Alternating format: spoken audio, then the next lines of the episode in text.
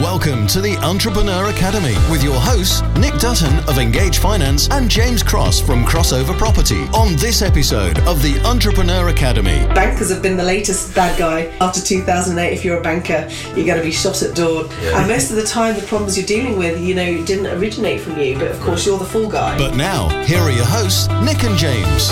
Welcome back to the Entrepreneur Academy. Uh, we've got myself and Jim here today hosting, Hello, everyone.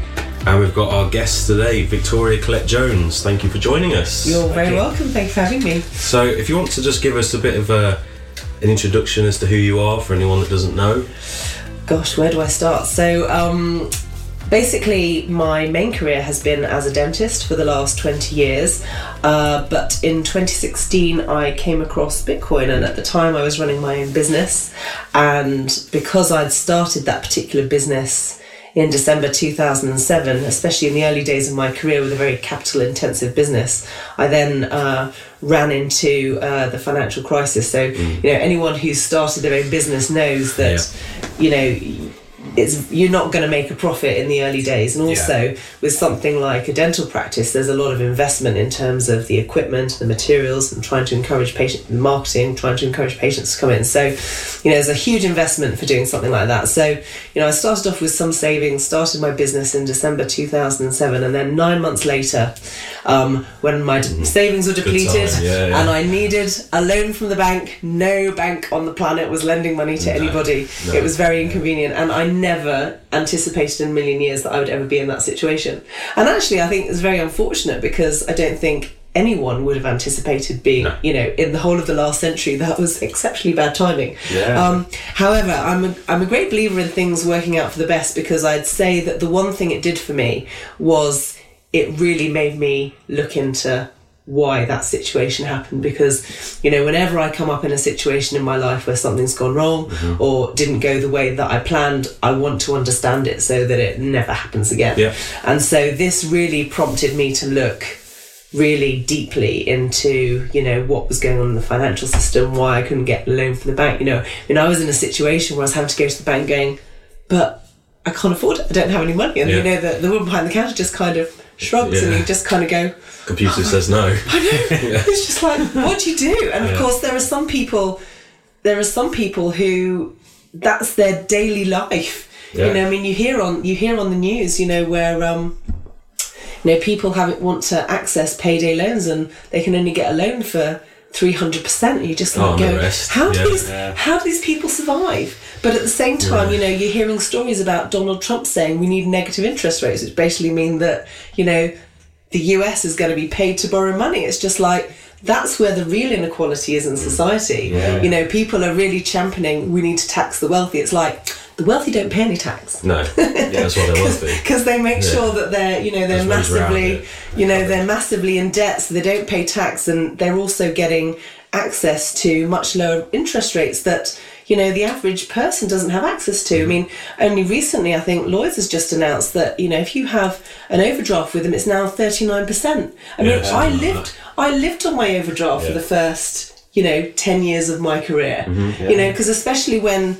you know you're first starting out you know it's expensive you know getting a roof over your head you know everyone wants to jump on the property market rather than be renting because they feel that that's you know the thing that you have to do and then you have to furnish it and decorate it Yeah. or fix it and then All you have to you feed yourself yeah. you know Yeah. it's extremely expensive to be a person Yes. in western society these days and for people to kind of get a start you know they rely they are relying on credit and you know my parents used to say when i was growing up that they brought us up on credit cards now you know Mm-hmm. there's a whole other conversation you could talk about on that mentality but for some people that is their reality you know Yeah. it's what credit they have that- access to which just Mm-hmm. helps them run their lives even before they start a business um, so you know things like interest rates are such a, a critical thing these days and um, no one talks about it you know you see it on the news it's just like we need to tax the wealthy more it's like guys Yeah. Think about who's paying the planet- highest interest. Yeah. exactly what Yeah. planet this is not where the inequality is but of course this but of course you know this is why this subject fascinates me so much because I didn't get it straight away. I had to, I mean, I became a dentist. I wasn't taught much about business. And so, um, you know, in order to run my own, and I hadn't been taught much about business in my family either. I mean, most, none of my family had run their own business. They Okay. all had, Yeah. you know, all, uh, normal jobs. And so, you know, when I became a dentist, I mean, and then I wanted to run my own business, they were like, why can't you just be a normal dentist? And I was like, no, you don't get it. yeah. So did, did you always want to have your business? I didn't actually. I didn't always want to have my own business. I started off just wanting to be a dentist, thinking that that would be a nice life. Yeah. But the problem is, um, you start training to become a dentist, and you have where you go into dentistry imagining that you're going to be in this really glamorous career, and the re- reality is it's not glamorous at all. You know, more often Yeah. than not, especially in the early days of your career, you're dealing with people who've got very si- significant problems, many of whom don't even brush their teeth. I mean, you know, Nice. that didn't even occur to me, you know, when I decided um, to go into dentistry. So, you you know, when you're 15, 16, deciding what you're going to do as a career, you have this vision, Vision. of what it will be like, Mm-hmm. Yeah. and then reality hits home. Yeah. So, you know, I was getting a touch of reality as a dental student because, of course, you know, we- you're treating the local population in, in the dental hospital. But I was still very lucky because I trained in London, so I got a very good education. Mm-hmm. Um, and I was taught to do the best possible dentistry that it was possible to do. But then, of course, I qualified, and as a young dentist, the first place that you're expected to work is the NHS. Now, the thing is, the NHS is, and I, this is a really unpopular thing to say, and um, people are probably going to shoot me down, but I've held this opinion all my life. Go for it's, it. It's totally dysfunctional system. Yeah. Yeah. yeah, yeah, And, and so, you know, what I couldn't get over when I first started working in the NHS is like, this is crazy. You know, I've been taught to do all these amazing things, but, you know, as a, as a dental student, um, in the, um, you know, towards the end of my career where we were treating patients, you know, you'd have a whole morning to see two patients and do a filling on each of them. But the moment you started working on the NHS, you were expected to do three fillings in an hour. yeah. Yeah. Now I now I know that okay, you've got the help of a dental nurse and hopefully a well organised system. But the thing is, you know, for some people it can take them twenty minutes to go numb. So if on the NHS all you've got is twenty minutes to do a filling and you know the anaesthetic doesn't work, you know you have to find Just ways to kind of yeah. yeah, you've got to find ways to kind of uh, mix and match the situation.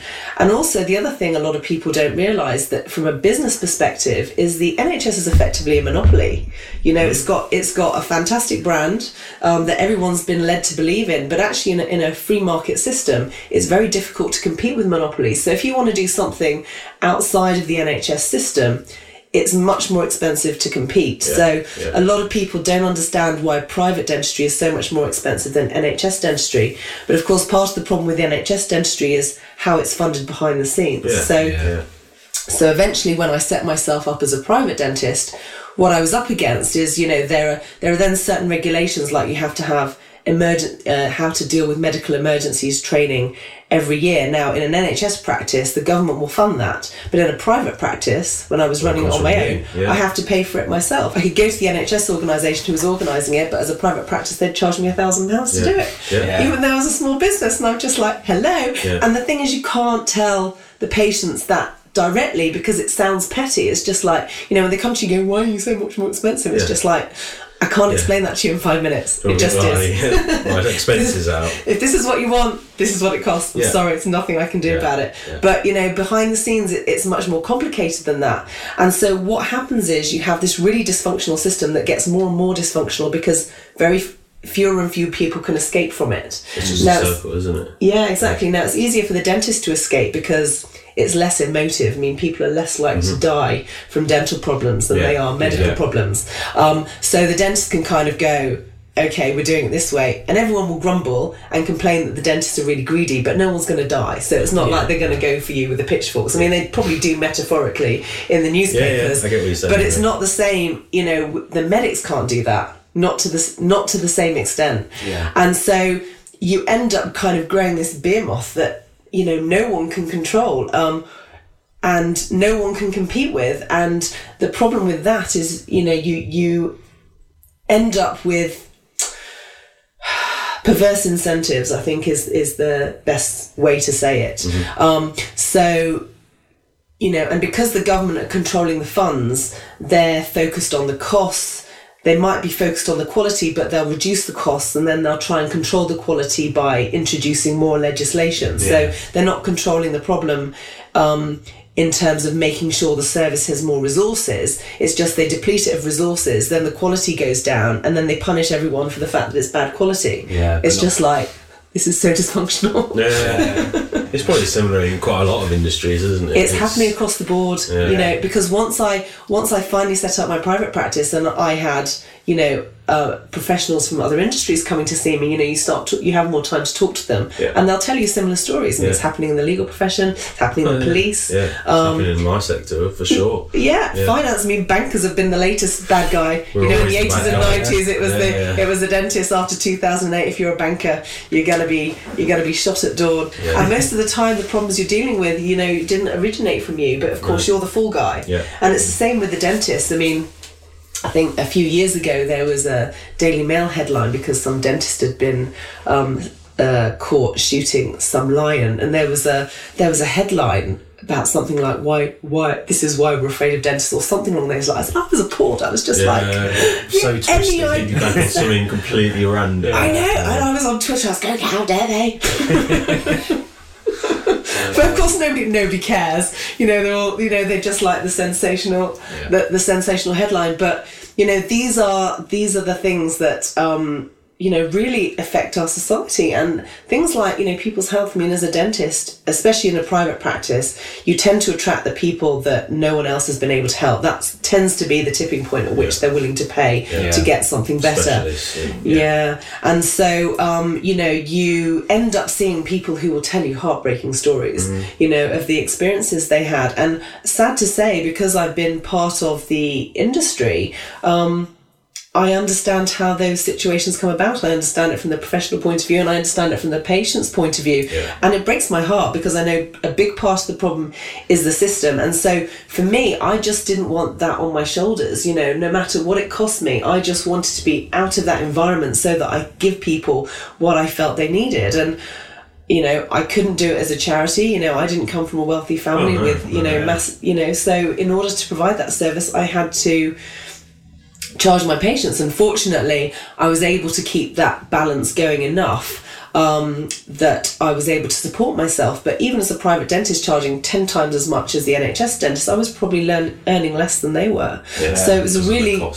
Exactly, Yeah. you know, because I, I couldn't make the profit. And so, you know, it was just so costly on every single level.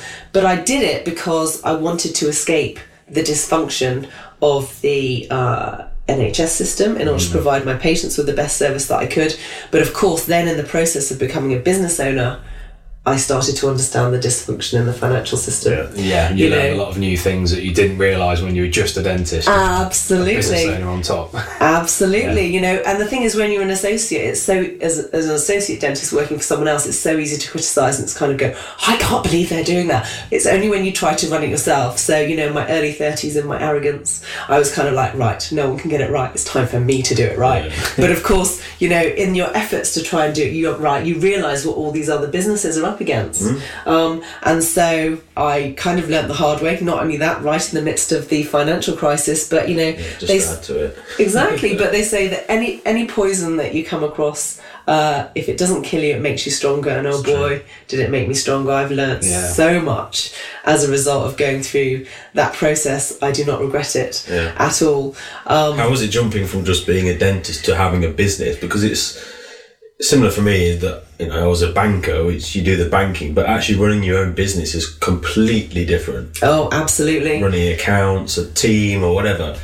How did you Well, it's that? it's you know it's like a massive juggler. You know, you suddenly got these ten balls in the air that Mm. you've got to keep balanced. And also as a dentist, you know, just being a dentist itself is a pretty stressful job. You know, you've got high speed Yeah, instruments on Yeah, a yeah. on a moving target. Yeah. You know that don't that don't want to hurt. Often quite stressed emotionally. So that's challenging in itself. And then you add in the mix trying to run a business. I mean, you have no idea how complicated it is, and you know tax liabilities, um, and also the balance between what you're able to charge your customers against what it costs you to actually run that business. Mm-hmm. Yeah. Um, you know, there are some businesses that are very cheap to run because they don't require a lot of equipment. But in a dental business, you've got the equipment. That equipment needs servicing. If it breaks down, it needs Yeah. fixing. Yeah. I mean, I had to buy a, a washer disinfector because they brought they were about to bring in new rules saying that everyone had to have a washer disinfector, even though you know this technology hadn't been around very long. But you know, I knew it was on the horizon, so I spent ten grand on it. And anyway, these things were breaking all over the country. So all of these dentists had been told that they had to have this piece of equipment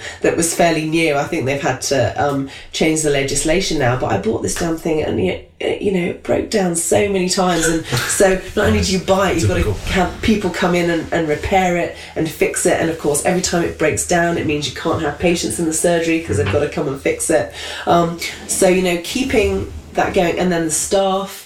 You know, if if you're especially if you're in a small business, you know, you become really dependent on your staff, and so you know, if the nurse, if it's just me and the nurse, and the nurse calls in sick, it's like, sorry guys, Yeah. not working today. Yeah, yeah, yeah. You know, yeah. or or one of them lives in Derby and you're both snowed in. Sorry, nothing's happening today. Yeah. And you know, you've got to keep that balanced all the time. So you can have a cash flow forecast, which you think will predict what your earnings will be.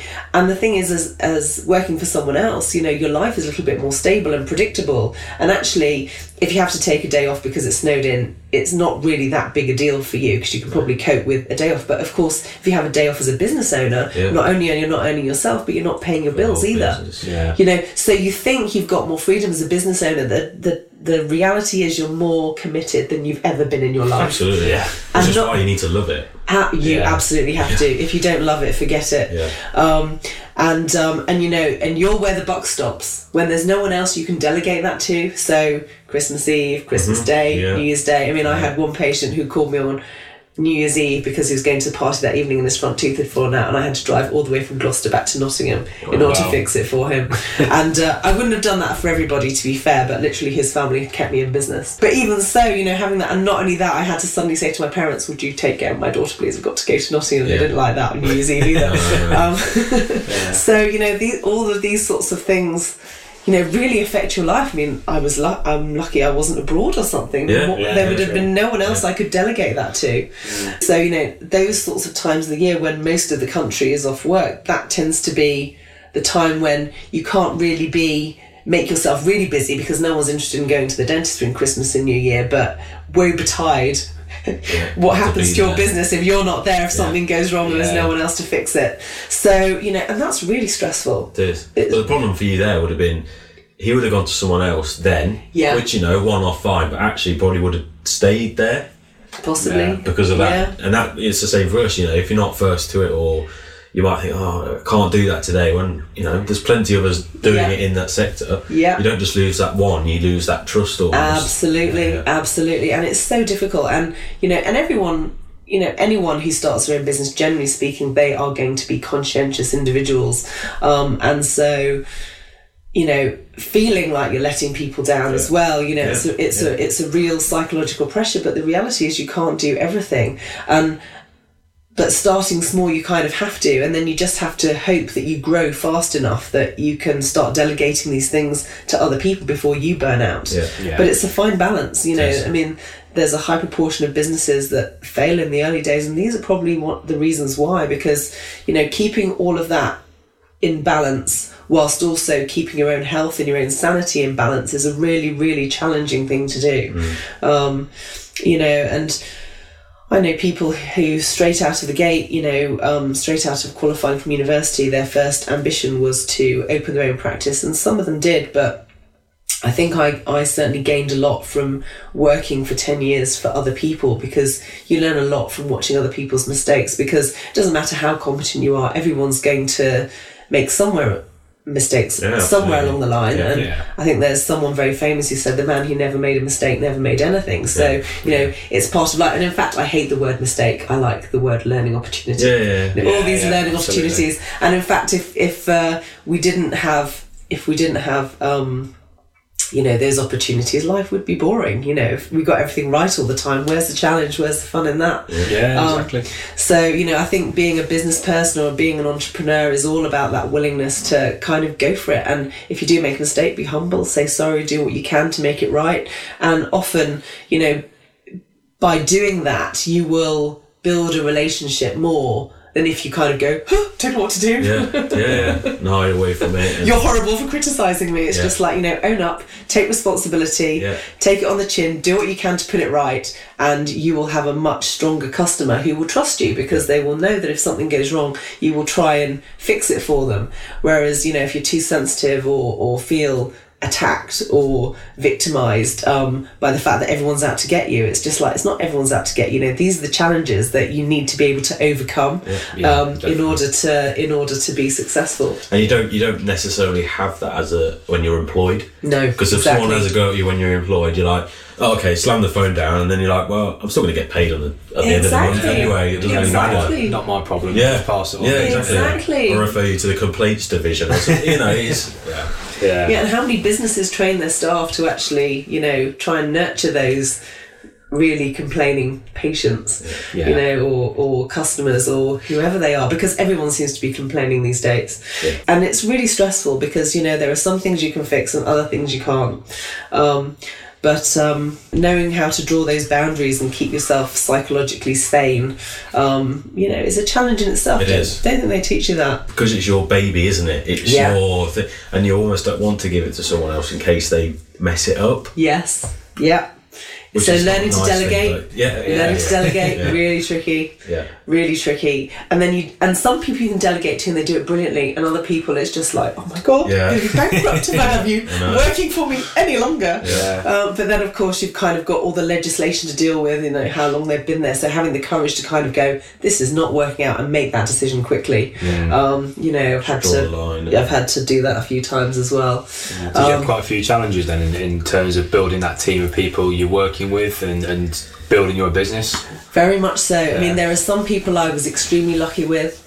Um, there are other people who honestly sent, nearly sent me to an early grave until I was just like, I'm enough. I'm done. It's just like this has to end now. Again, that's another challenge. You know, while you're working for other people, unless you've been a manager, you wouldn't necessarily have come across you know that some of those sorts of issues. But when it's a business and you know, and especially a small business that depends on key people, and one of those key people turns out to be a nightmare. you know, knowing how to deal with that quickly um, is uh, is um, you know another skill. And some of them will really test your patience because Oh, they're really clever, you know, and they will you know and they will study what their rights are, and it's just like okay. Yeah. It's all added things to, to add to your day, isn't it? Where you just think, oh, I've got enough going on. The reason I delegated it to you was for that extra time. I know. And now I you're creating more hassle. sometimes you just have to be very clear and, and you know if something feels off generally it is um, and um, be- it's normally best to nip it in the bud sooner rather than later And then you, you sold your business in 2017. i did yes Was it was that always an intention, or how did that come across? no i mean my original intention had been to to been to start very small because I was starting from scratch. So a lot of dentists, when they start their own business, they'll buy ano- another business. Okay. But the, but the problem for me doing that is that most businesses had ha, businesses have an element of NHS work, and I wanted to be away from the NHS completely. Um, so um, I wanted to start my own practice. I wanted to start it small. I had some people in the area who knew who I was, so I knew I'd start with um, you know a few people who who would be prepared to come and see me, um, and. Um, yeah, I just wanted to start it from there and grow it. And I'd already worked for a number of corporations who'd been trying the private business model. What I didn't realise when I started, is, of course, is that they're starting with a whole bunch of cash behind them so they can yeah. afford to fund themselves from the beginning. So I knew that it would be slow in the beginning, but I knew I would get there eventually because I've done it three times already for other people. Yeah. Um, but you know, I hadn't factored on this, you know, massive bank of cash that you needed in in the background in order to support that. I just knew I could do it. I just didn't know how long, Yeah. you know, how much money I would need in in order to do it. I'm completely unrealistic about it. So I think that also made um, it more of a challenge. It was just like, yeah, I can do this thing. Just kind of go ahead and plan as best you can. But you know, so often there are there are things that um, you can't see. So my so my plan was to start small. Um, so I'd done this for other people. I knew eventually I'd get busy, so I thought, you know, once I was busy enough, I'd then move to a new location. Okay. Um, and um, and so that was always the plan. But actually, because of the financial crisis, and of course, trying, you know, the financial crisis made it harder. Whereas if I'd been able to kind of gain momentum in a in a situation where things weren't quite so challenging, I probably wouldn't have got so burnt out. Um, but because I'd had that challenge and all of the challenges of kind of starting a business, eventually, by the end of ten years, you know, I'd, I'd been working with a business coach and I, you know, we got, he'd helped get me to the stage where I was busy enough that this was a realistic prospect. He got me to write a business plan and I was writing the business plan. Of course, by then I understood more about the financial system and some of the bigger picture, which I'm sure we'll come on to. Um, and I was just like, I then understood what a risk it was. I didn't understand that the first time I wrote a business plan for my little business, but when it came to writing the business plan for the big business, I understood what a risk it was. And also, it meant I'd be signing up for another 10 years, similar to the last 10 years, because it would be another set of challenges. I mean, growing from a small boutique business even to a medium sized business Yeah. is a big leap, It you know, is, because it. it's going to be more capital expenses for the building, more equipment, more Yeah. staff. Yeah. It's just like, I just don't want to do it. Yeah, yeah. I just don't want to do it. Um, and I was kind of already coming to that conclusion anyway. But of course, the big thing is, well, if I'm not going to do that, what else am I going to do instead? Um, and I didn't have the answer to that question straight away, but there were clearly things that I, you know, I'd go home and I would read and watch videos and I could do it endlessly because I was just so fascinated about it. And I was just like, uh, but I wasn't coming home reading about teeth or learning about the latest treatment techniques, whereas there are dentists that do that. Yeah. So I was just like, I'm clearly in the wrong job. Yeah, Yeah. you know, I, I've got this really big challenge, and this is not where my passion lies. Um, and of course, you know, learning about the financial system and everything else that goes with it, I've always been intrigued by systems um, and, uh, you know, the bigger picture. So even as a student, you know, I, I won prizes for various things. One of them was an essay called Partial Denture is a Poor Man's Bridge. So, of course, that had an economic component to it. Yeah, yeah. You know, it's about why people make health decisions and how economics has has an effect on that. And then, of course, you know, going from being a dental student to actually um, working um, in the NHS, and then, of course, the drama, you know, the issues between NHS and private healthcare. There was a lot related to healthcare and money that I had to kind of get my head around for 20 years. Um, and I'd always been quite fascinated by that. And, um, and so I did go quite early in my career actually I figured out dentistry probably wasn't going to be for me but again it was a question of what else will I do instead and having worked for a number of businesses I could see how they're very focused clinically but again you know a lot of these older health profession it's almost like you know sales is a dirty word and we don't Yeah. talk about that Yeah. you know people come to us because we're professional Yeah. we don't you don't talk about marketing uh, and and the thing is it's a very old fashioned idea and it's nice to work in a bubble where that's not an issue but of course it's just not realistic Doesn't like yeah. no, and so, um, and of course, I knew very little about it. But my dad had studied for an MBA, and my sister had a business degree, and I quite en- enjoyed the conversations I had with them. So I decided that I'd study for an MBA because you know Nottingham University was Yeah. just down the road. Um, so I signed up for that because I thought it would be quite interesting. So, and it was, you know, a lot of my essays were focused on the dental industry and, um, you know, some of the issues there in terms of crisis management, PR. Um, economics was really interesting. It was one of the economics lectures when they were explaining about monopolies that I had my aha moment. I was like, the NHS is a monopoly. Yeah. I get it. Yeah, yeah, But no one explains that to you in dental school. But for me, I was just like, oh my god! And then of course they start explain. They start talking about the supply and demand curve and how if you um, you know reduce prices, it increases demand, and of course that means it has to follow with supply. So then you start to realise, you know, why the NHS is just kind of growing exponentially. You know, because they've artificially suppressed prices for so long. Um, you know that exponentially increases the demand. So. I mean, I don't know what the percentages are, but you know, a good proportion of the population works for the NHS nowadays in hospitals and staff and cleaning and Yeah. The management, everything that goes with it. I mean, it's a monster. Um, and so, you know, you constantly have people clamouring, we need more and more money for the NHS. It's like, stop it growing! Help, help! Yeah. yeah, yeah. But of course, that's not a simple thing to do, No. and it's more complicated. Um, so, um, anyway, I've, I've gone off on a tangent. No, no, it's Answer question. Yeah. What I was getting at is whether you, you built the business to sell, To- right. and whether that's different to someone that was building the business to keep almost. I didn't anticipate selling it. You know, my original plan was to move somewhere bigger because, of course, you know, I was anticipating having another, having another 30 years in dentistry. Yeah, Um, and so it was about the fact that I was making an investment um, for a long term gain. But, you know, I just kind of got to the point where I kind of thought, I don't want to do this for the next 20 years of my life. You know, the system is so dysfunctional. Now that I understood the financial system, I understood the risks of running, running a business. Um, and, um, and of course, you know, at the moment, you know, we're watching all of these shops on the high street fail.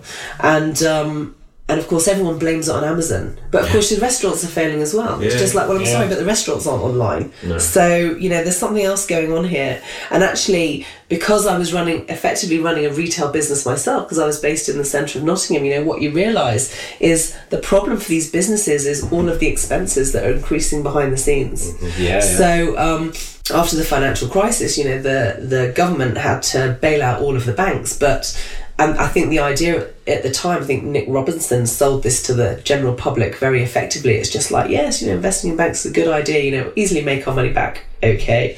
um, but of course, the reality is if the government's given all their money to the banks in order to bail the banks out, you know, they still have all their other costs that they've got to meet. So, you know, they've got to increase their borrowing while they're subsidising the banks. And so they've got to get that extra money from somewhere. And of course, you know, the general public are already suffering as a result of the banks not lending them any money, so they can't tax the general population. So, what's the next easy target? Let's go for the businesses. So, in the 10 years that I was operating, you know, I was watching, you know, um, things like, you know, the minimum wage gradually creeping up and up. Then, of course, then of course um, them insisting that all businesses now e- even small businesses every single business had to pay their staff pensions now don't get me wrong i have nothing wrong with i think there's nothing wrong with supporting my staff but you know when the only options for giving your staff a pension is Yeah. the stock market Yeah. Yeah. i'm sorry especially when you understand the financial system Yeah. it's like I'll buy them a gold coin or a Bitcoin, but you know why the stock market? You know, no flex, no flexibility there, and I was just like, this is I'm not having this anymore. And so even as a business, you know, so many of your freedoms are kind of taken away from you that it gets really hard to operate. Yeah. And of course, when I was looking for, when I was looking to move locations, I was looking for new venues around Nottingham city centre. What you realise is they'll advertise the price for the rent. But then someone had to point out for me, yeah, but your rates are going to be half as much again. I was like, half as much again. Yeah. you, know, Yeah, yeah. you know, you start you start doing the business plan. You kind of think, okay, I can just about go to that rent, and then they kind of go, but you got to pay rates as well. I was like, Yeah. are you kidding me? No wonder all of these shops are are struggling Yeah, yeah. you know it's it's ridiculous um, and um, you know and then you read these reports on the news about oh you know amazon's taking over the world it's like no, you've killed it you're killing it right now but of course nobody knows and that's what's really drives me crazy um, you know and then you have conversations go well you know it's amazon just like oh my god Yeah. I, I think people's spending habits as well have changed slightly. I mean, everyone wants no it. money Yeah, they want it cheap and they want it now and they want it quick. They do. Um, I mean, you look at obviously taking into account restaurants and stuff. Look at like things like Deliveroo and Uber Eats and Just Eat and True. every you can you can get takeaways from the restaurants. No one really wants to go out and have a meal anymore. They just want food fast. Well, the thing is, even if you do, because I mean, I still like, I mean, I grew up with like going to nice restaurants, so I still like going occasionally. Yeah. I went to one recently, and um, you know, quite a nice restaurant. And by the end of the day, in, by the end of the evening, the bill was seventy pounds. But you know, the meat was overcooked. Yeah. You know, the accompaniment was burnt underneath it. But you only saw that once you cut into it and started eating it. And it was just like. You know, it's expensive anyway, Yeah. and then when you do pay that money, often the quality is really poor. So you know, it's it's it's a double it's a double whammy, um, and of course, you know, I, I've I've seen it, you know, working in the NHS because, of course, like I said earlier, you know, the quality is going down and down, and the government's way of fixing that is to introduce new laws in order to try and keep the quality up. But all that means is that you're squeezing the service providers from both ends, which Yeah. is extremely stressful. And then everyone worries why everyone's got mental health problems these days. I mean, it's hardly Yeah. surprising. you know, the pressure that they're under, uh, it's unbelievable. Anyway, that was another tangent. I think because I'm conscious, I want to talk about Bitcoin Okay. primarily, um, which I'll leave Jim to do because uh, he understands more about it than I do. But I just wanted to run through our quick fire questions because it's a bit of a thing we do um, for every guest. yeah. Um, so I'll put you on the spot and just try and answer as, as quickly as possible. Okay. The Entrepreneur Academy. Quickfire questions. So, question one: What's something people seem to misunderstand about you? I don't know how much I care. I think because um, you know sometimes, especially if I'm in a, in a st- in a stressful situation, you know, learning to say no is a real skill. And Yeah. so in a stressful situation, you just kind of go no. you know, it is coming from a place of caring and the Yeah. fact that you know you want to establish boundaries, but of course. Sometimes people on the receiving end of that are not Don't privy to the bigger picture, Yeah. and so all they accept is that, oh my god. so you know, I, I think um, you know anyone anyone in that kind of position, if they're too harsh, often it's because they've got so many other things going on. If someone approaches them at the wrong moment Yeah. and they got the wrong reaction, Yeah. they can then see that as part of their personality or how they're seeing them. But actually, it's not about them at all. It's purely about the amount of The pressure that they're the under. yeah. yeah. I think a lot of people can relate to that. Yeah. And of course, if that's all someone ever sees of you, you can end up with this reputation or persona Yeah. Being a nightmare. I mean, there was one place that I worked, um, and this new dentist started. And before she met me, everyone had told her about me Right. and told told her that I was a complete nightmare. And uh, she was just kind of nodding her head. And then, of course, you know, she met me in the staff room, a little bit scared. And actually, we completely hit it off. You know, which she she thought she thought was really funny. But of course, you know, a lot of these younger girls who'd kind of just been on the back of like, no, yeah. you know, that was Yeah. that was their impression of me, and even now, that's how they still see me. Um, and we laugh about it. I mean, it's quite nice, but it's quite nice we became friends. So she kind of gave me that perspective. So we think it's really funny. But of course, you know, for the young kids who've been on the receiving end of that, it's um, it's not funny at all. You know, they find it quite distressing, and and um, and actually they will cope with that by being gossipy or vengeful, and yeah. you know, which ultimately doesn't do them any favors. But it's really hard for them to understand because they've not been in that position. Question two: What do you think makes someone a, an entrepreneur? very diverse skill set. You need to be a pretty good all rounder, I think, to cope with all the challenges. I think if you're someone who's just really exceptional at a particular skill, you're better off working for someone else. But the trouble, of course, is they become so successful they feel like they're being exploited, so they want to do it on their own. Yeah. Um, but of course, then the problem is if they don't have if they don't have the business skills as well, they then they can then find themselves um, in a situation that might not be as preferable. If if you're if you're a very if you have a very talented skill set, I think your best bet is to find the best possible environment to be in and let ev- Yeah, someone else yeah. deal with all of the other stuff. Yeah. Um, you know, it's very, it's pretty rare to find someone who's good at that and can do all of the other stuff Mm-hmm. as well, really e- exceptionally. Um, so, but other than, but deep down, other than that, you know, it's the passion for it. You know, the the ones I know of who are extremely skilled and have gone on to run their own business, they've managed their own business, um, but the way in which they keep it going is because they just live and breathe it. So you know, and that's often how they compensate. But you know, that is quite can be quite stressful to yourself as an individual Yeah. and also to your family. It's really hard to be good at everything, and not many people are. Which is why you know, if you can put a team together of people who can compensate for your weaknesses and Yeah. you know. And, and you can find a compatible team. That's the ideal, um, because it's really really hard to achieve great success on your own. Yeah. So Yeah, much of it is about about the team members you have around you and the people who can help and support you. Um, question three: Give your eighteen-year-old self one piece of advice. Go back to plan B.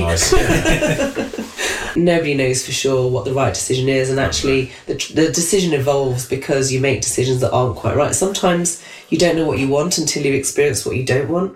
Yeah. So I think um, I think the trick is is to just you know follow your passion. You know whatever's inspiring you right now, do it as well as you can to the best of your ability. And when you decide you don't want to do it anymore, don't feel any shame in saying I want to change Yeah, direction. yeah. There's nothing wrong with that. If something else is firing your interest, then follow that because that energy will keep you going through the, the difficulties. Oh, yeah. And you know, there's no perfect situation. Every situation in life has its advantages and its disadvantages. But at least if you're doing something you're passionate about, that will support you and keep you going through the hard times. 100%. Whereas if you're doing something you're not passionate about, it will be doubly hard. one word to describe your personal self and then your business self. Are you different in them or?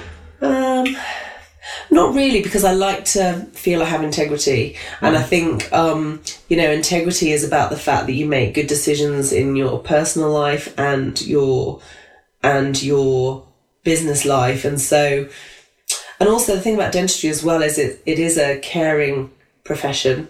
Um, I suppose I don't know, although you do have to be. I suppose you have more permission to be. Um, black and white about things in a business environment, whereas in a personal in a personal environment, um, you have to, you know, there are larger things to consider. Yeah. Because in a business environment, if someone decides they don't want to come back and see you as your client anymore, that's fine. But in your personal life, you've got long-standing relationships, and so Yeah. it's harder to be very direct sometimes. Um, you have to be more diplomatic. Whereas in a, in a business environment, if you're making critical decisions that other people's well-being depends on, it's just like I'm going to say now. I don't care if I offend you. Yeah. Whereas in your personal life, it's just like It's I really don't think you should do it yeah, that way. Yeah, yeah. okay. As a general rule, I would say I try and be more diplomatic in my personal life than my business life. Whereas in my business life, it very kind of like It is. I've it is. learned enough now because if you don't make the hard decisions when you need to make the hard decisions, it'll bite you later. Yeah. So just do it now, do Yeah. it quick, be done it with done it. with. Yeah. If you could change, we sort of touched on this, but if you could change one thing about your business sector, about the sector you're in, what, what would it be? Oh my touched God. on the NHS. Going back to my business and um, deciding that um, I was going to sell it, and of course, then realizing I had another 20 years in my career, it's like, okay, what am I going to do next? So, um, towards the end of my business, um, once I'd understood the problems with the financial system, also um, in the process of running the business, you know, what you don't realize before you actually start running a business is that the card machine you go around and pay on all the time, Yeah. um, you know, isn't taking the payment from your credit card and putting it straight in your bank account. You know, there's an intermediary that owns that credit card machine. And so basically, if that's the only way you've got of taking payments, if anything happens to that inter- intermediary, you're stuffed. yeah. So, you know, so there were times when, you know, I'd be in the middle of treating a patient or, you know, some complicated procedure and the nurse come up and go, oh, the card machine's broken. So the person who just left wasn't able to pay. And I'm just like, oh my God. you know, and of course, especially in the early days, that would have had a huge, that Yeah. would have huge effects on You're my relying cash flow. it, yeah. because, yeah. you know, in the early days, there were days where if something had gone wrong with the treatment that I was doing for a particular patient, so that I wasn't able to take a payment that day, I would have been bankrupt the following week. So, you know, when things are that close, you know, that something like the car machine not working is debatable. Now, you know, when you're more established, you've got more of a cushion, so it's not so much of an issue. But of course, young businesses are going to come across these problems all the all the time. So the car machine breaking was an issue. Also, there were times when um, there were issues with online banking. So you'd see it in the news. It's just like, oh, no one's got their pay slips today because there's an issue with online banking. So, but it ha- it affected the businesses as well because that card machine is accepting the payment from you, and then the intermediary is putting it in your bank account. Now, it turned out that on one of these occasions, the intermediary was relying on NatWest or Royal Bank of Scotland. So, because there was a problem with their online banking system, they weren't able to transfer the payments that the card machine has accepted into my bank account. So, what? So even when they are accepting it, it still takes three days. You know, the payment doesn't come in to the card machine and you get paid straight away. There's already a three day delay. So when this happened with RBS, you know, it was being delayed by a week. I was like, I can't, Wow. I can't run my business like this. so you know, it, so it, you know, it's those those sorts of issues. So um, you know, it was those things made me kind of think, what do I do? Because actually, if the card machine broke down, the only thing we could ask our patients to do was to go down the road and take cash out of the cash machine. But of course, now they're talking about cashless society. If it's cashless society, what are you supposed to Fully do? rely on it. If yeah. the card machine breaks, you know, your whole and you, what you start to realize is that in all of these other things you're doing, that's the where you know you you talk to look at risks. You know, as a dental health professional, when you're doing health treatments for people, you have to look at risks. When you're running a business, you're told to look at risk, but most of the time you don't really have to because most of the times you're looking, um, you know, uh, you're working in a fairly strong environment. You don't think there are that many risks. I mean, there are, but they don't come across come up as often. Whereas a healthcare professional, you're looking at them all the time because each individual is different. Yeah. Yeah. So it's kind of part of my genetic professional DNA to look Taking for risks. business, yeah. Yeah. So running a business, I started to realise that this card machine was a real weak link in my business because if anything happened to that or the intermediary behind it, game over. Yeah. You know, especially if you're running a very tight cash flow. And not only that, you know, behind the scenes, you know, everything's getting more and more expensive, but you know, I'm already charging top dollar for what I do. If I start putting my prices up, I'll start losing my clients. You know, you've got all of those things to to balance out as well. So um so I was just like I didn't like my business being so dependent on this pivotal piece of equipment and especially as I'd started to learn about the financial system and the problems with the banks and everything else like that I was just like if anything happened to the banks like they did in 2008 and everything or they threatened was going to happen in 2008 with everything shut down it's like what would you do Come to a Yeah. grinding halt. Yeah. what would you do so um so I was just like there must be there must be another there must be something else out there now I'd heard of Bitcoin um I'd heard about it in the news, I think, in 2013 because the price was going up. And I'd heard the word, and there was just something out the word that I thought was quite intriguing. Um, I saw an episode of The Good Wife, which was on Netflix. They had a whole episode that was kind of devoted to it, and it, looked- it they kind of made it cartoony and fun Okay, and like a bit of a story. But you know, I thought it was an intriguing idea. So I'd kind of heard about it, so I knew that there was this other alternative way of making payments. But of course, while the banking system still worked, there's no strong motivator to move into that system. So I knew there was an alternative, but I didn't really understand it. So, um, so part of what I learned about the financial system, um, you know, I started to learn about money. So I was having a conversation with my sister once I started to understand Bitcoin. I said to her, you know, what do you think gives our money value, Charlotte? And she was just like, well, our pound notes represent the amount of gold in the bank. And I was like, no, it doesn't. but of course, you know, it. People still think that. Yeah. Yeah. You know, one of the surveys that um, I've mentioned in in my book, twenty nine percent of Americans were recently surveyed in this particular survey, and they still believe that their money was based on a gold standard. Twenty nine percent. Wow. You know, because most people are not taught about what money is and how it works. So then, of course, the question becomes, well, you know, what is money then? And it's just like, okay, well, look at the banknote, and you know, on the banknote, it, you know, a twenty pound note says that I Yeah. promise to pay the de- the bearer on demand twenty pounds. It's like, okay, twenty pounds of what? Now, of course, the thing is, we've all been convinced that these pieces of paper are worth twenty pounds because it used to be the case that these pieces of paper represented an amount of gold in the bank, but there was a point in history where that link no longer applied because what we don't realize is that in order to in order for those pieces of paper to represent amount of gold in the bank someone needed to be securing that certificate.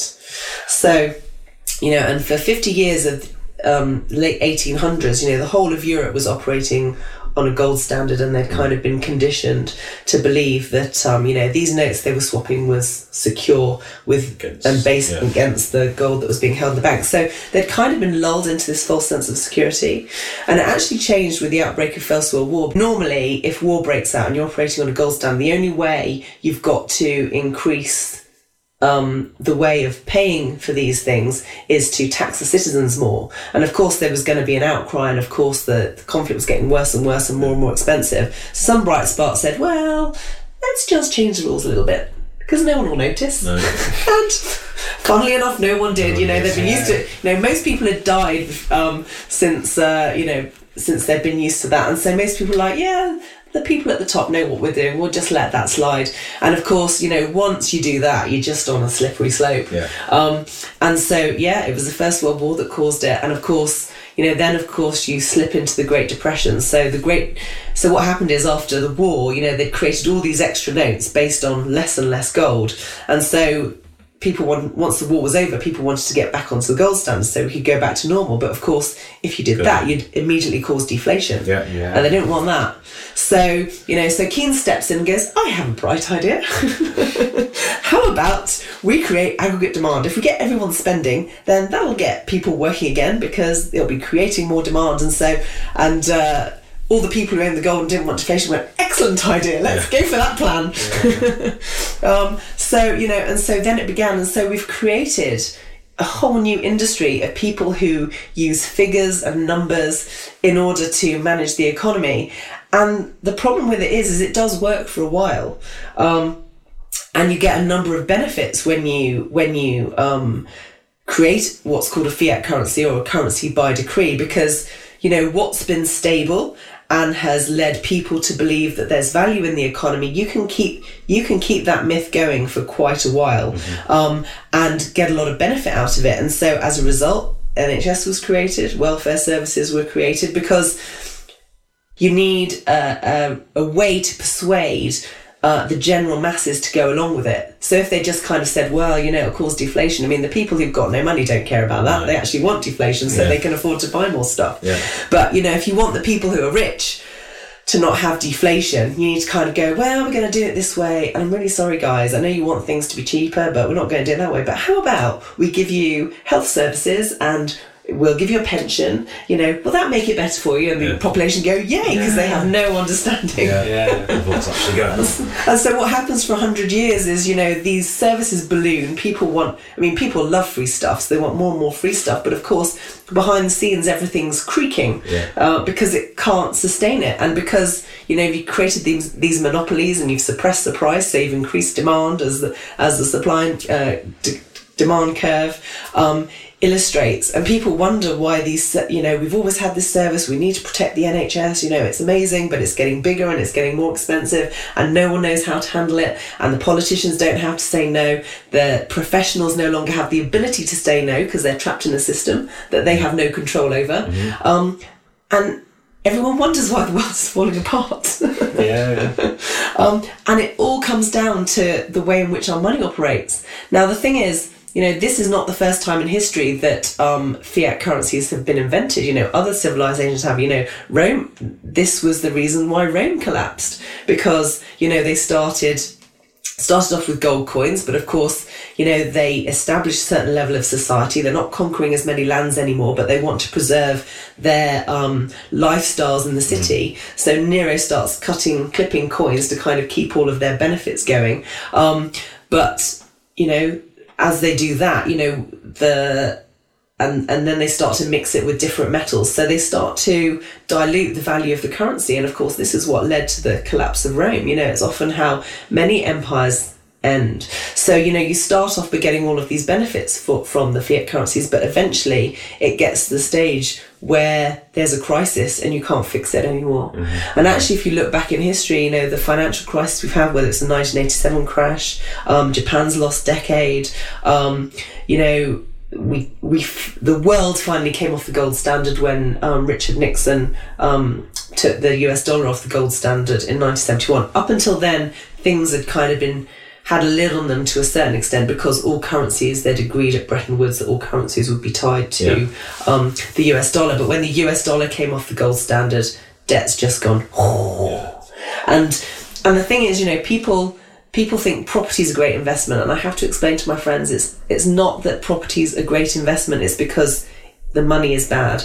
Because when the money is bad and saving your money doesn't preserve your wealth, you need something else that's a fixed asset. So everyone, so especially over the last forty years, that's why property prices have gone up so much. Yeah. Yeah. So, you know, so everyone's kind of been conditioned to believe that, you know, property is the best investment, which it has been for the last 40 years. But, you know, it's like the shoe shine boy just before the Great Depression. Once everyone figures out that that's the best, that's the best investment to be in, you're at the top of a bubble. Yeah. Yeah. Um, and you know, it's only a matter of time before because there's no one left. It's like a Ponzi scheme. There's no one left at the bottom of the pyramid to buy into the top. You know, it's it's been saturated, and not only that, we've got these new builds springing up everywhere that are often poor quality, much smaller than houses that used to be built, Yeah. and people are still buying them like mad. And they don't want just want one house; they want two, three, four, because it's an equivalent pension fund. It's better than the stock. It's performed better than the stock market. But what you have to understand, it's not because the house is more valuable, it's because there's a problem with the money. Um, and so, you know, so what happens with that kind of stuff? You know, you have people who talk about world debt. I mean, world debt's now at 244 trillion, which is just a staggering Wow. amount of money. And the thing is, it's not just about the fact that there's that much debt in the world. I mean, some people go, why can't you just write it off? Well, you can't write it off because most of that debt is someone else's asset. You've got people investing in government bonds, you've got people investing in housing, you know, all of these assets that people are investing in to try and preserve their value. The moment you wipe out the debt, you wipe out the asset because most of these assets are leveraged against debt. Yeah. Yeah. So the moment the debt goes, you take the floor out of the housing market. Um, it's not based on anything solid anymore. Um, So, you know, what normally happens towards the end of these cycles is that the money loses its value and you kick into hyperinflation. And so this is what a lot of these governments are pretty worried about because, well, they maintain they're not worried about it because they've managed to keep a lid on it for so long and they believe they can keep doing it. But ultimately, what's happening behind the scenes is, you know, the money is losing so much value, it's not worth anything anymore. I mean, I think in the last 10 years, um, government debt's gone from 37 trillion to 65 trillion. Now, you know, if our money is essentially debt, it means the money that we're using in our businesses to buy and sell with each other is constantly losing its value, but that's not apparent to the people who are using it in their business. Yeah. Um, so what it means is, you know, these pieces of paper and these numbers that we use are essentially fraudulent. And the trouble is when you're using when you're using fraudulent numbers to make agreements and to make business transactions with people, you create moral hazards because you know people are using unequal knowledge in order to make those transactions, which is really hazardous for society. You know, you start making really poor decisions and you have people motivated to work in industries that know how to manipulate numbers rather than industries that are actually providing valuable services for people or vital products. Um, so you know it creates these distortions in society and not only that but the general public have no idea why that's happening. Um, which is very distressing, you know, and, and it's a very insecure p- place to be. You know, if you if you're familiar with Maslow's hierarchy of needs, you know, the most basic layer is your physiological needs, but the next layer is safety. You know, and people really need their finances to feel safe. Safe, yeah. You know, anyone who doesn't have that, you know, if, if the floor's suddenly taken out of your finances, you know, if you've saved money all your life thinking that you're doing the right thing and then it's destroyed from hyperinflation, can you imagine how that's going to leave someone feeling? Doesn't matter how well you've been able to manipulate the numbers, the average person on the street who doesn't understand it is going to be devastated by that. So, so it's a crisis. There's a crisis building, and it's going to happen. The only problem is we don't know when. Um, and so, in these sorts of situations, when this has happened before, and it's happened in other countries, even in modern times, you've got Venezuela, Zimbabwe. You know, a lot of these countries we hear about, but we've not really looked at it. Um, we don't really look at it closely. We hear rumours of it, but we don't know. You know, what happens is, you know, their currency. I mean, Venezuela used to be one of the most wealthy company, countries on the planet. Same with Argentina. And the reason why they ended up destroyed is because their countries went into hyperinflation. Um, now, the West has managed to kind of maintain their position and um, their authority because they've managed to kind of control the, the system the best. And of course, America until 1971 was on the gold standard. But if you look at a chart of US debt now, you know it's just a hockey stick. It's yeah. just it, it's a reaching for the skies. So you know at some point the whole thing's going to break down. Now, when when countries slip into hyperinflation, and this happened in Weimar Germany. So Weimar Germany. Um, they because they were given such a heavy bill after the First World War because they were blamed for the war. Um, one of the reasons they went into hyperinflation is because they started to pay, print their own money in order to pay for the bills, so pay their bills. So what happened is, you know, their currency went into hockey stick, and the value of gold just skyrocketed because the only form of sound money we've had up until this time, um, people have always reverted to gold because Yeah. that's what holds its its value and you know, up until 2009, that's the best form of money we've ever had, which is why um, currencies have tended to revert it to that. And there are still many people who argue that when this crisis unfolds, and there are a lot of people talking about it now, um, the, you know, gold is the place to be because it's been money for 3,000 y- y- years, and that's where it's going to run to. Yeah. Now, as a business person who understands the financial system, I can tell you now, I don't want to accept gold coins in my business. Yeah, it's yeah. extremely inconvenient. Yeah. Um, you know, apart from anything else, you've got to prove that it's proper gold. You know, there's a lot of uh, talk about you know tungsten bars that are Yeah. gold plated. You know, so there's a lot of it's still issues with fraud, fraud even if you're using gold. Um, you've then got to find time to take it to a bank. You've then got to rely on the bank to certify it properly and not run off with your money, as they've already proved that they will do. Yeah. Um, so you know, gold has its limits. I mean, it might have been the best thing that we ever had up until now, um, but for a modern society, Step backwards, isn't it? it is. You know, there's no way businesses are going to move forward by transacting with gold currency. So what else is there? So this is what led. So I'd heard about Bitcoin, and once I understood why gold was valuable, I was just like, okay, well, gold's not going to work in reality. So what else is there? And then when I investigated Bitcoin, I realized it'd been programmed with the economic properties of gold. So it's like a digital solution, Yeah. but with the economic properties of gold because the software is set up in such a way that only 21 million of them will ever be created. Okay. Yeah. But they can, but unlike a gold coin, they can be divided infin, or, you know, I think it's 100 million um, satoshis in, in a single Bitcoin. So, you know, because one of the arguments with the gold standard is, you know, it, it, um, concentrates wealth too much because people can't share it. So in the Middle Ages, for example, rather than transacting with notes, they'd often have tokens, which would be equivalent to gold, and you know, different shops would have different types of tokens and and, and that kind of thing. But you know, with Bitcoin, you don't have that problem. You know, you've so you've got a limit because only 21 million of them will be created. But once Yeah, you divide them down, there's more than enough to supply the planet. So, of course, on the face of it, 21 million doesn't sound like that much for the global population, but when you realise how many they can divide into.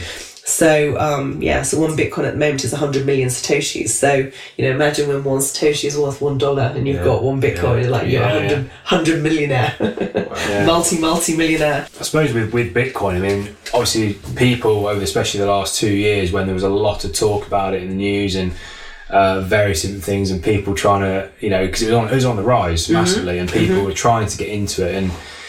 I, I, from my understanding, obviously, what you're talking, we're talking about as a currency in a way and form of payment. Whereas a lot of people who don't know about it probably think of it as an investment. What's your views on a currency versus investment? Do you think it's both, or is it is it because it is quite volatile? at the moment? Yes, it is, and um, and there are a lot of people who talk about this, and they talk about the fact that um, you know there are various stages that that money goes through in order to become money, and I think first of all you have to demonstrate that it can be used to pay for something. So the first time that happened, I think, it was in 2010 when someone's you know swapped some Bitcoin for someone to order them a pizza. So Yeah, that was known yeah, as the first that, Bitcoin yeah. transaction. Um, then it becomes a store of value, which people have started, you know, now that people are understanding that it's a f- digital form of sound money. Yeah. Um, so that's why people are investing in it. And, um, and so of course the next thing is making it a unit of account, which is when it's being used by businesses in order to, in order to, um, you know, manage their finances. Yeah. Now, it is very speculative because it's been around 10 years and you have to realise the technology is still developing and there may well still be flaws in it. However, I think it's worth talking about it because the fact that it's been around for 10 years is su- suggesting, you know, how strong it is. I think in the first few years it was easy to dismiss, but now as it's gaining in strength, people are starting to take it more seriously. Um, but the technology is still developing. There are still issues about, um, you know whether or not it can scale and take further transactions and people are, are working very hard on on developing um, that technology but at the moment what happens is you know there are there are these phases where it kind of goes to a para- parabolic peak then it seems to crash and then it goes to another parabolic peak because what what you notice is that when it crashes it tends to its low point tends to be just above or slightly below the previous peak Yeah. and it's done this almost three times now. So, although people have been talking recently about the fact that it crashed for a price of twenty thousand to, you know, I think the lowest it came to was three thousand dollars. What you have to recognise is three years before that it was five hundred dollars. So even though it's Yeah. come down, even though it come down to three thousand dollars, it was still like Way up. you know, 20 times as much as it had been three years before. Yeah, yeah. So, and actually, that previous parabolic peak in December 2018, that only occurred for about a month. So, anyone who bought it before, I don't know, November 2017 is effectively still in profit because, you know, if you average it, average it out, it's just long term trajectory is just gradually up and up and up because actually the value of the network increases the more people use it. Um, so I think in the short term, it's unlikely that um, it's going to be a form of currency. But the reason why I'm interested in it is because, you know, when I was running my own business, I understood the problems with the financial system and how fragile it is. Um, at the time, I hadn't thought about selling my business. I was still in the process where I was thinking of growing it and moving it to a new location. But what I realised was, you know, if if the country were suddenly to start kicking into hyperinflation, and we're already seeing the early stages of it, you know, people are noticing prices creeping up in the shops, the quality of things going down, like I was explaining in the restaurants, you know, Yeah, you're yeah. paying top dollar for some of these meals and they're not always very nice. Yeah. Um, so, you know, we are in the early stages. You, you can sit within the early stages for a long time. What happens is, you know, these things creep up on you gradually and then they change very suddenly. And so what happens is, you know, something that costs $10 one day will be $100 the next week. And this is why people's savings get eliminated because they can't buy the same things they could for the same amount of money they could the week before. So, I started introducing it as a payment method in my business because not because I expected people to suddenly come in and want to start paying Bitcoin, but because I wanted to educate my clients about it and get them to start thinking about it. Because what I realized was, you know, at some point things were going to tip, and um, and they could tip quite suddenly. So, um, and in a situation where they tip, where it tips, if you've been used to taking payments in fiat currency and that fiat currency is suddenly going from 10 to 100 to 1000 you know in the space of a week if you're taking payments in bitcoin you can offer a discount because the chances are the bitcoin that you're collecting will be going from 10,000 satoshis to 1,000 satoshis to 100 satoshis you know in the other direction Yeah. um, and so, in a situation of hyperinflation, what it means is that a business can stay on its feet because you're collecting, even if you're offering a discount, you're collecting a form of payment that's going to be going up in value, which will help you to pay your bills, help you to pay your staff, and essentially will keep you in business.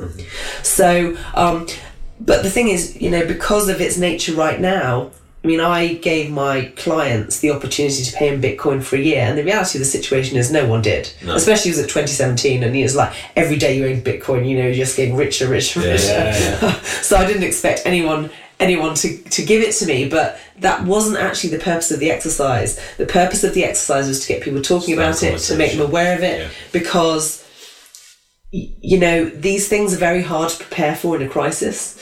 You need to know ahead of time that it's coming so you have a chance to prepare um, and so that you can get the background in place. And so you know it took me a while to understand things and, and set everything up but once i understood how critical it was and what a difference it was going to make to my business i kind of thought well i'm interested in this and i've spent time on this but there are other businesses out there that aren't interested in this. They're not going to spend time on it and when it comes to a crisis they're going to have no clue what to do so um, when I sold my business, my first thing I wanted to do was just have a year off just to recover Yeah, from yeah, burnout. yeah. But that year came to an end in September, and I was just like, well, now what I'm going to do? And I was like, well, I think this is a really important issue, and um, I don't want to go back to dentistry, and I'd much rather work on something that I'm passionate about. So I've decided to write a book about, you know, that kind of encompasses my story and everything that I know, so that in a situation of crisis, people have got something that they can read in a few hours, Yeah. which gives them the overview.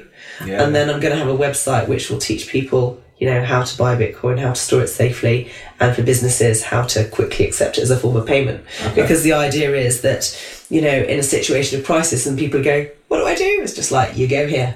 yeah, yeah, just one. and you will know what to do what to do. within an hour. yeah, yeah. So is it, is it purely focused around Bitcoin then and how to as a payment, or do you speak a little bit about the financial industry and, and how it's led you up to that point? My book, Yeah. it's designed for the average person who knows nothing about it. Okay. Um, you know, I think some of the Bitcoin community may or may not be interested in it. I mean, I'm quite keyed into the Bitcoin community and I've told them about it and they kind of meh because they feel like they know about know it it. already. Yeah. But it's not really written for them. It's written for the people who've heard about it, who maybe mainly who've maybe only heard about it as for criminals or um, A great Market. investment opportunity. yeah, yeah, exactly. I mean, great, but it's more than that. Yeah. And also, it's understanding how important it is, not just for business owners, but for the average person on the street. Because if all the business owners suddenly clue into what it is, all the people on the street will want some so that they can pay for the services Exactly, that they yeah. still want. Um, so it's designed for the average person. Um, the book is designed for the average person, and basically it takes them through my story of how I became a dentist, how I became interested in Bitcoin. Um, it's got a chapter on how money works. Um, it's got a chapter on how um, Bitcoin works developed. Got some simple diagrams to help people get their head around it. Yeah. It also talks about you know how I introduced it as a payment method.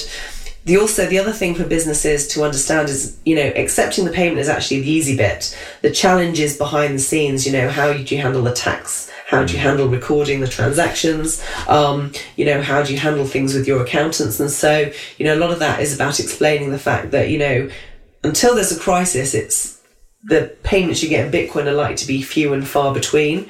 However, it's worth learning about it ahead of time so that um, you know if something happens quickly, you're prepared. Yeah. Um, and so you know it's kind of explaining that to them why that is. And then the third section of the book. So the first section of the book is you know my story, how I got interested in it.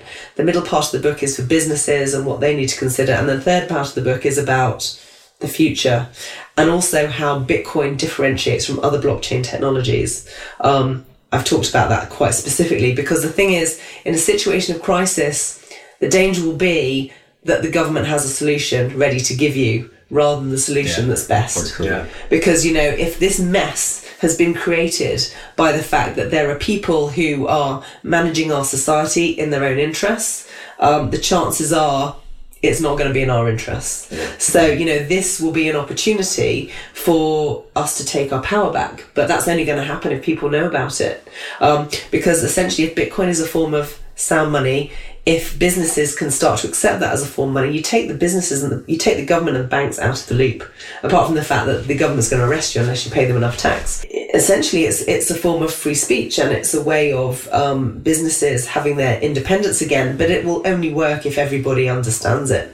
So I think the the understanding is key. So that was the other reason why I wrote the book because although I follow the Bitcoin community um, and everything like that, there are a lot of financial people who talk about a lot of economists who talk about it. And the trouble with economists is, you know, they they've never worked in a real business. You know, they've they've Yeah, learned theory based. yeah, they've, they've learned all these clever tricks and techniques which work to a certain extent. But ultimately, when it comes to the end game, the people go, I've had enough of this. Yeah. you know, it's about what works for them. And the thing is, the way money is supposed to work is it, it's supposed to manage the fair exchange of business transactions. But the trouble is, we're now using notes and numbers that are fraudulent. And this is creating a lot of sickness in society, um, you know, and mental health problems because people can't feel safe. You know, in order to take a step forward, you need some purchase. You need to know, you know, where you're going and where your foundation is. And if the foundation is being destroyed, what are you supposed to do? You know, it's no it's no wonder people feel confused these days. So I'm like, right, I'm done. this is the most important thing I can do in my life right now because no one else is doing it. You know, and even the Bitcoin community, you know, there are people who understand the technology but they don't understand the financial side. There are people who understand the financial side but they don't understand the technology or they don't understand how businesses work. Yeah. So, you know, it's a very it's a very complex thing that very few people appear to have completely got their head around. Um, but I think from my perspective, because I was a business owner, not only that, because I spent 20 years figuring out what the issues were with the NHS Yeah. compared to private industry, um, you know, it kind of primed me to understand it. And then, of course, being in a situation where I had to handle the, running a business in the midst of a financial crisis, you know, uh, life couldn't have prepared me better for this role, really. Yeah, um. So it's It's just like, pieces. well, no one else is talking about it. Yeah. Yeah. I'd better get in there because this crisis on is on the horizon. I mean, I don't know how familiar you are with what's going on, but you know the repo rates are spiking all over the Yeah. place, and the Fed's injecting money, and it's just like, oh my god, any day now is like the end of last year. I was writing this book, and I was watching these videos on the repo market. I was like, oh my god, I need to write this quick. Yeah. People need it now.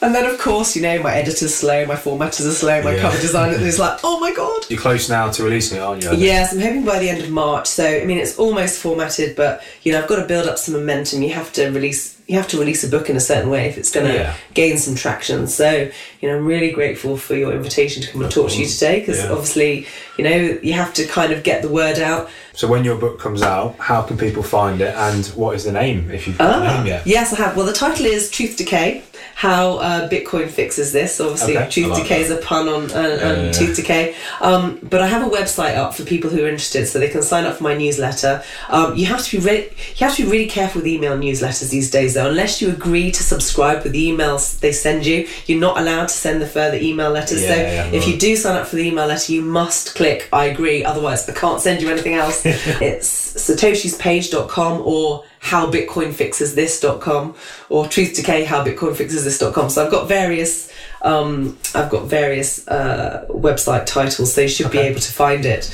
Um, but satoshispage.com or howbitcoinfixesthis.com will take you there. So there's a website which talks about the book. It's got a picture of the cover um, and um, a summary. And if you sign up for my newsletter, people who sign up for my newsletter as soon as it's launched, if they keep an eye on it, I'll be releasing it for free for a couple of days, so people will be able to download it on their Kindle. Brilliant, Um, yeah. And the idea behind that is that I need some early reviews. People who get it, if they could give me a review, I'd be forever grateful because that's what's going to help. You know, I've kept it as genuine as possible. I'm not trying to sell anyone anything. No. I, I just people need to know what's Yeah. coming. Yeah. You made it relatable. I think that's Yeah, when it's key yes. because you can kind of when you sit here and think, oh, okay, yeah, that makes sense. Why I should do that, not just Yeah. you should do this, you should do this. It's you should do this because of this. Yeah. Thank you again. Thank you for having me. It's been great. This is the Entrepreneur Academy. If you have a question, use the hashtag the Entrepreneur Academy.